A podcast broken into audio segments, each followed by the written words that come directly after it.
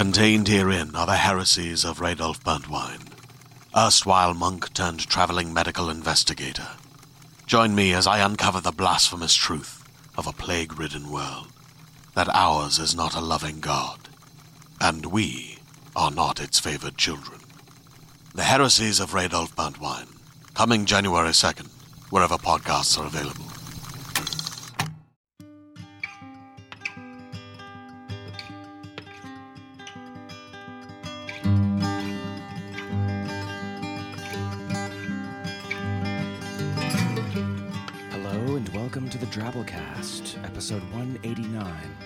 The Drabblecast is a weekly audio fiction magazine that brings strange stories by strange authors to strange listeners, such as yourself.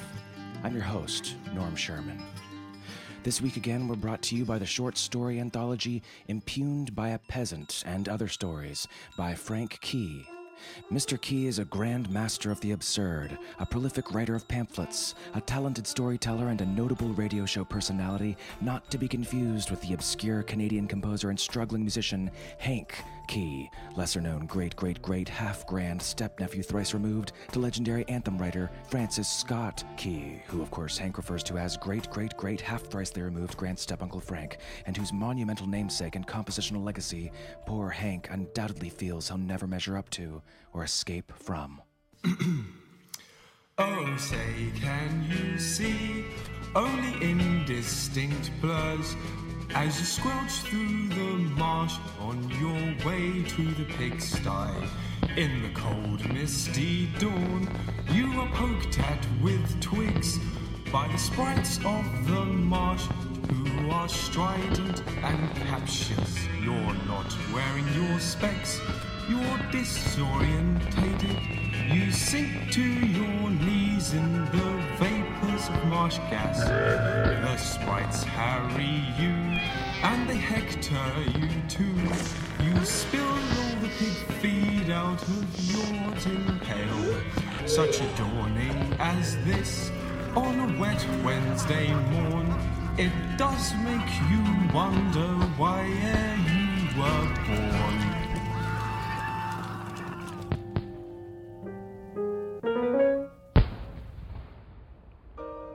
Ironic that a song about independence written by a guy named Key could ever become such a dark, dark prison for a man.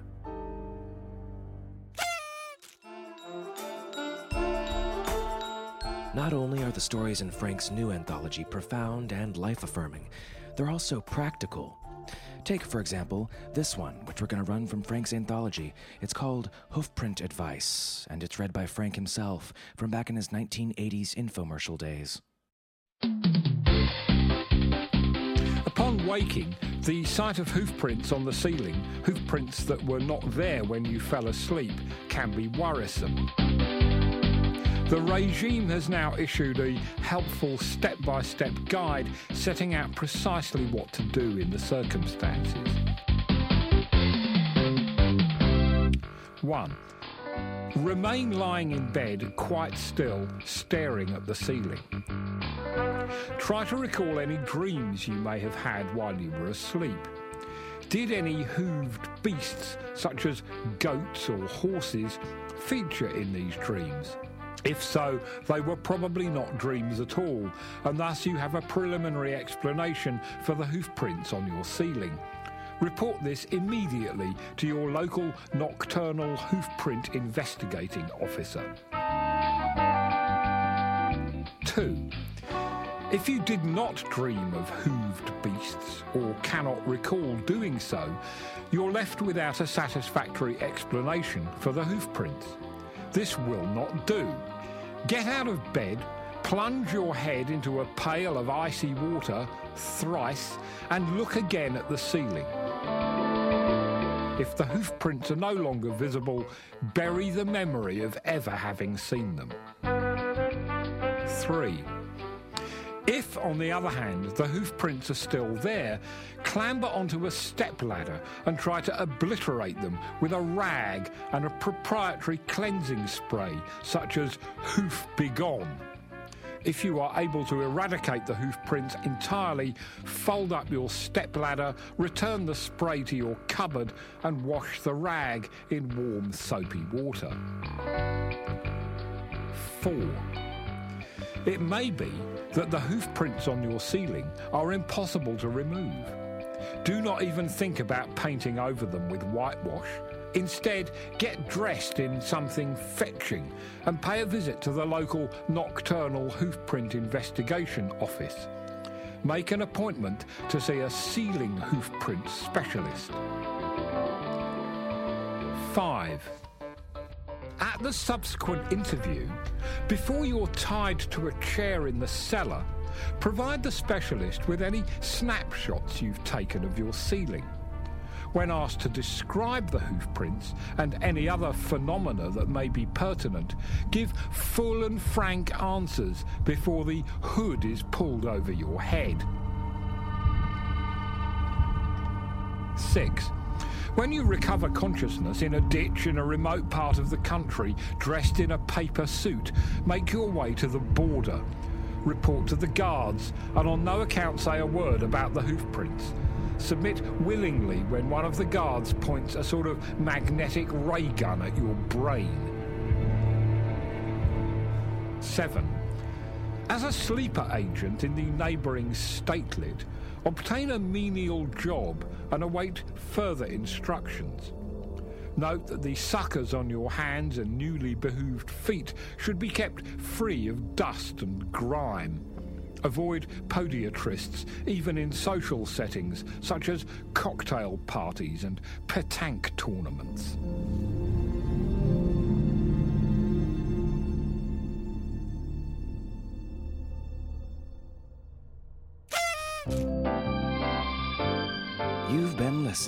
Hoofprint Advice with Dr. Frank Key.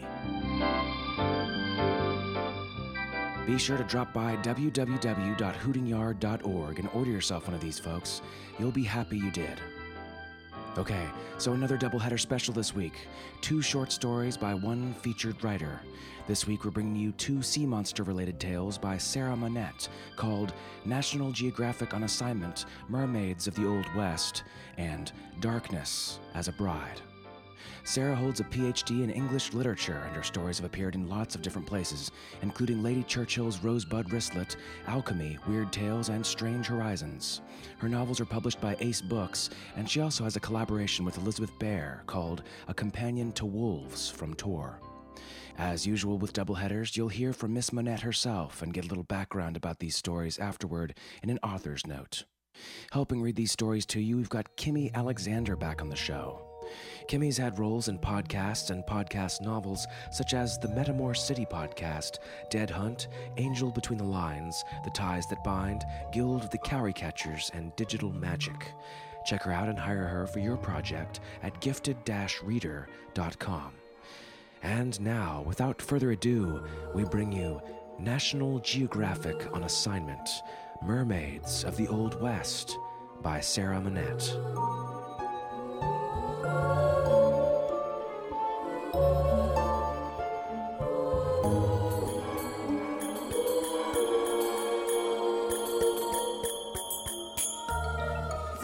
Pressed her hand flat against the wall of the tank, baring her teeth at the crowd. There was a surprised murmur, and several people near the front stepped back hastily. She was from Lake Mead, hauled writhing and screaming out of its clear blue depths by a DNR crude boat, and you could see that she had been a catfish before. Now she was an aquarium attraction in San Francisco. I wanted to tell her it wasn't so bad. If she'd been netted by private interests, she might have ended up like her sisters I'd photographed in Las Vegas, decked out as mermaids of the Old West. Annie Oakley and Calamity Jane.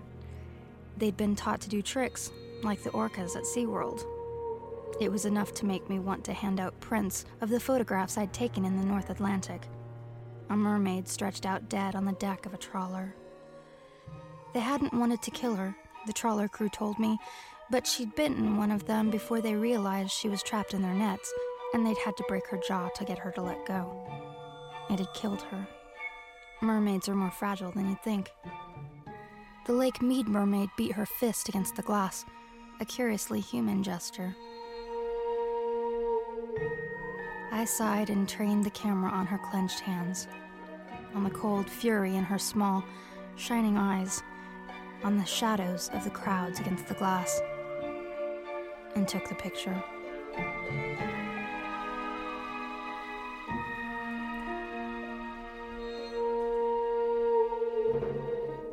National Geographic on assignment, Mermaids of the Old West, came from two things. One was obviously National Geographic, and particularly their National Geographic on assignment feature, and the other was my friend Elise Matheson, who makes jewelry. She makes earrings and bracelets and necklaces, and she gives them titles. She titled one of her necklaces Mermaids of the Old West, and for some reason, the inscrutable alchemy of creativity, that crossed in my head with National Geographic on assignment, and the piece basically just wrote itself right there and then, like that. Darkness as a Bride by Sarah Monette. The inventor built the town a virgin. He had objected, but the mayor, the town alderman behind him, prevailed. They needed a virgin to make a bargain with the sea monster who hunted the waters off their coast, and they were not willing to sacrifice their daughters. And the inventor, a cripple, both guest and prisoner, knew what would happen to him if he refused. The town doctor was a cold man, all black and white, with a cruel red mouth, and he would not balk if the mayor told him to take the inventor's eyes. The inventor was not a brave man. He made a virgin as he was told. She was a monstrous thing, charnel and clockwork, though comely enough to look upon.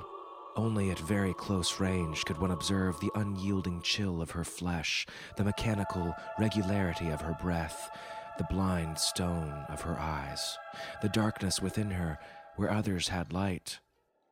The inventor gave her a name, but no one ever asked him what it was. He taught her to walk, to speak, to eat and excrete. He taught her to listen, taught her to dance. He taught her that she was a monster by the way he did not answer certain questions, by the way he did not ask certain others. By the way, when she touched him, he always withdrew and always apologized for it, fumblingly, uncomfortably. He could not teach her to love, but he did not need to.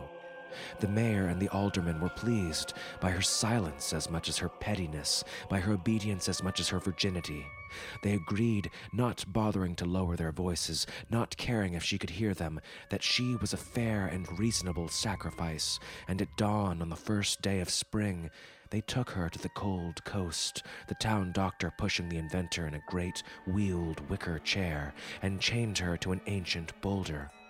The town doctor pinched his fingers in the aged and rusty manacles and swore savagely. She could not bleed, but the mayor had brought a vial of his own daughter's blood, which he made a fussy little ceremony of pouring into the sea. Then the aldermen retreated to a safe distance, taking the inventor with them, and they waited, the alderman passing around a flask, the inventor huddled into his chair, the virgin standing straight, unyielding against the boulder, her blind eyes staring at the sun.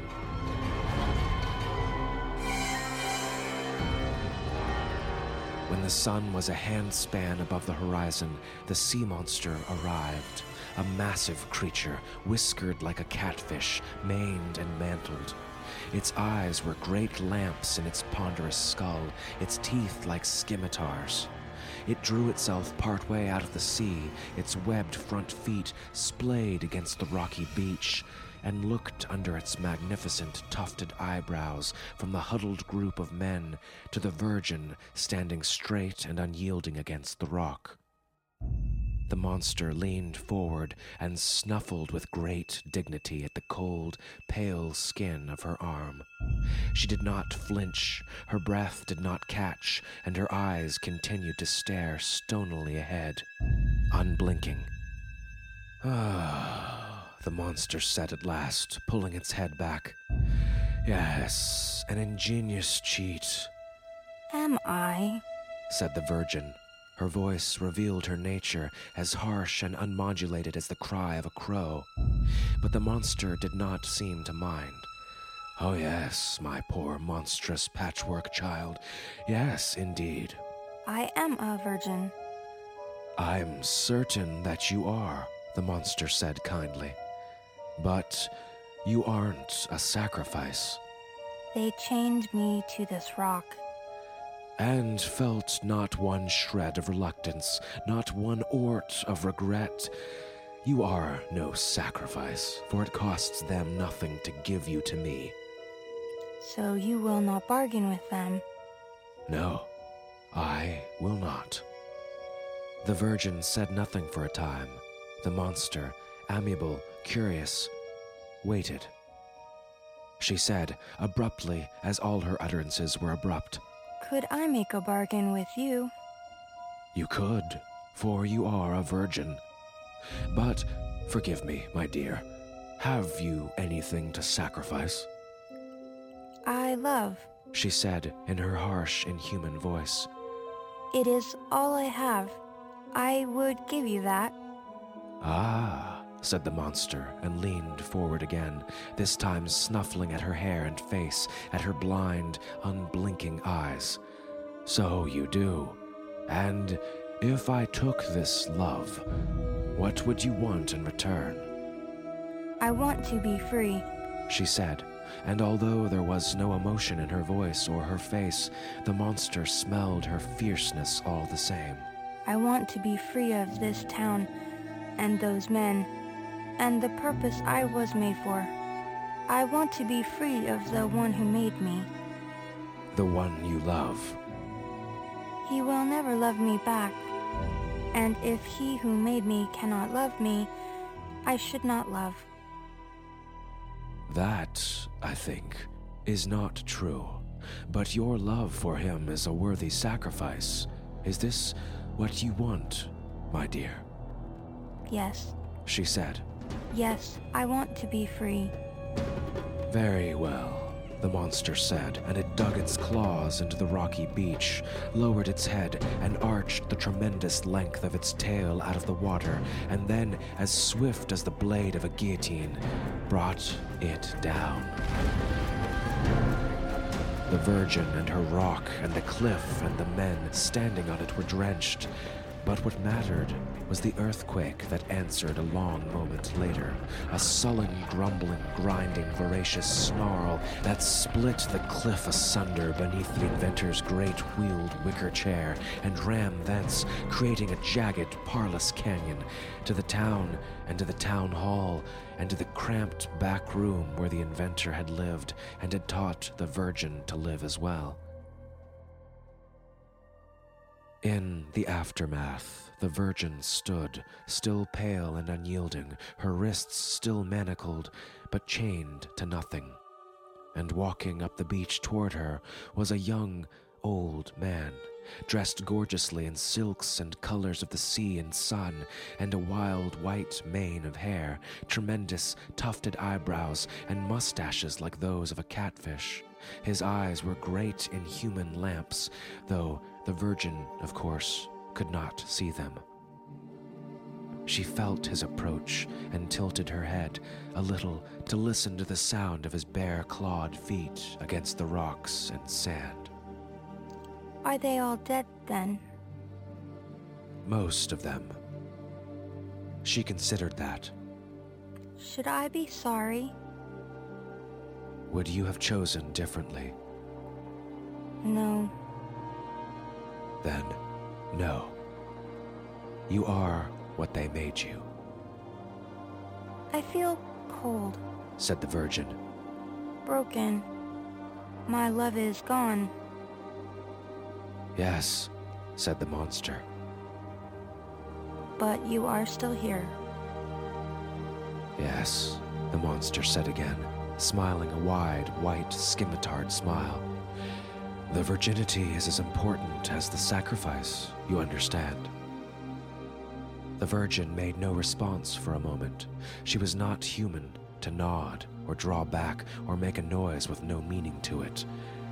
Then she said, Yes. and began to undo the buttons of her dress.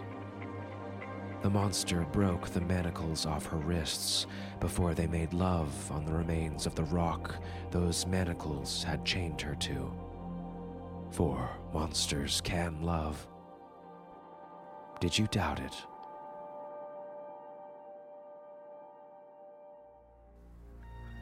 Darkness as a bride comes from two things. Um, one is the ballet Coppelia, which is about a man who makes a giant wooden doll and then the man who falls in love with her. And of course, in the ballet, she is performed by a ballerina, so she is not inanimate, although she is. And the Virgin in this story is a little like that, that she is. She is sort of an inanimate object, except that she is alive and has opinions of her own. And so Coppelia, which is a ballet I've always liked a great deal since I was a kid, crossed somehow in my head with the story of Perseus and Andromeda, in which Andromeda's parents, of course, are going to sacrifice her to the sea monster, and Perseus comes along and kills it. Only what happened in this story is well, what if there wasn't a Perseus? And then, well, what exactly does it mean to make a sacrifice? And what happens when you try to cheat? That's pretty much where this story came from is the place where those two ideas came together. And I still don't know quite why that happened, but I'm glad that it did. Well, that was our double header. Hope you enjoyed it. These two stories illustrate one important fact about sea monsters. They almost always turn out to be something totally different once you get a good look at them. If you enjoyed these two stories, folks, consider donating to us to help us keep the show going. You can do so easily with any of the options that you'll find at drabblecast.org. We do appreciate it. Gotta duck out early this week, folks. I must join friends and family in the consumption of large, flightless birds, but not before reading you this week's 100 character story winner from first time Twabbler Duchess Alyssa. Here it is. The rescuers pulled the pretty blonde girl from the wreckage. Then, she shed her protective outer covering and ate them.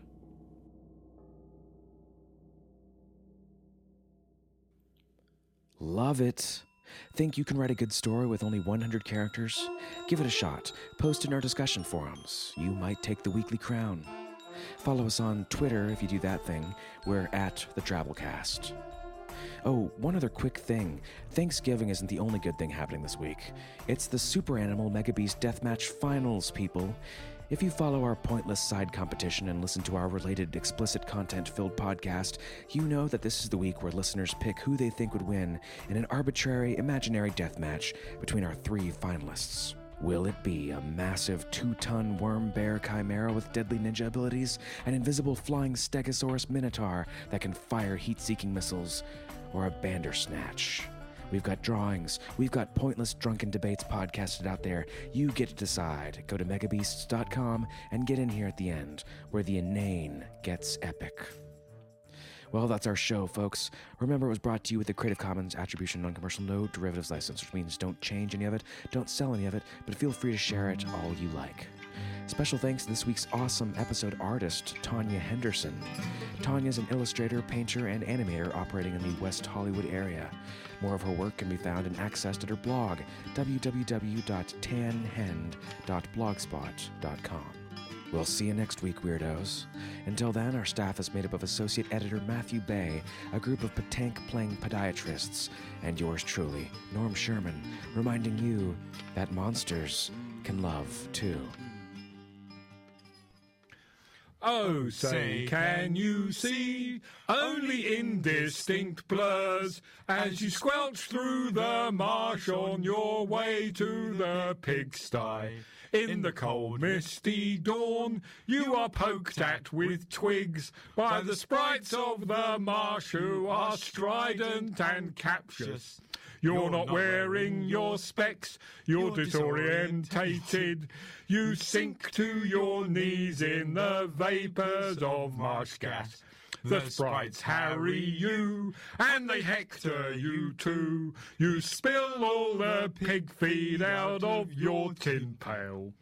Such a dawning as this on a wet Wednesday morn, it does make you wonder why ere you were born.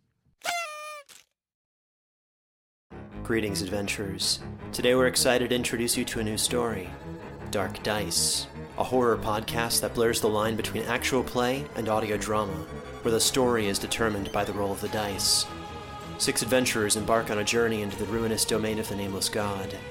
They will never be the same again. One of the players is not what they seem after a doppelganger, a creature that can assume the form and voice of whatever it kills, infiltrates the team. As the players are picked off and replaced one at a time, can they figure out who the monster is before it's too late? Can you? Here's a quick example of what our show sounds like. The uh, shambler with the jar of liquid inside of him. Soren Arkwright let loose an arrow that cracked the glass, passing through the spine of the creature. The shambler still managed to maintain its forward momentum, but stumbled as it eagerly tried to bite and swipe at Soren, landing near his feet. As Jeff Goldblum has now joined our cast, Dark Dice is available however you listen to podcasts.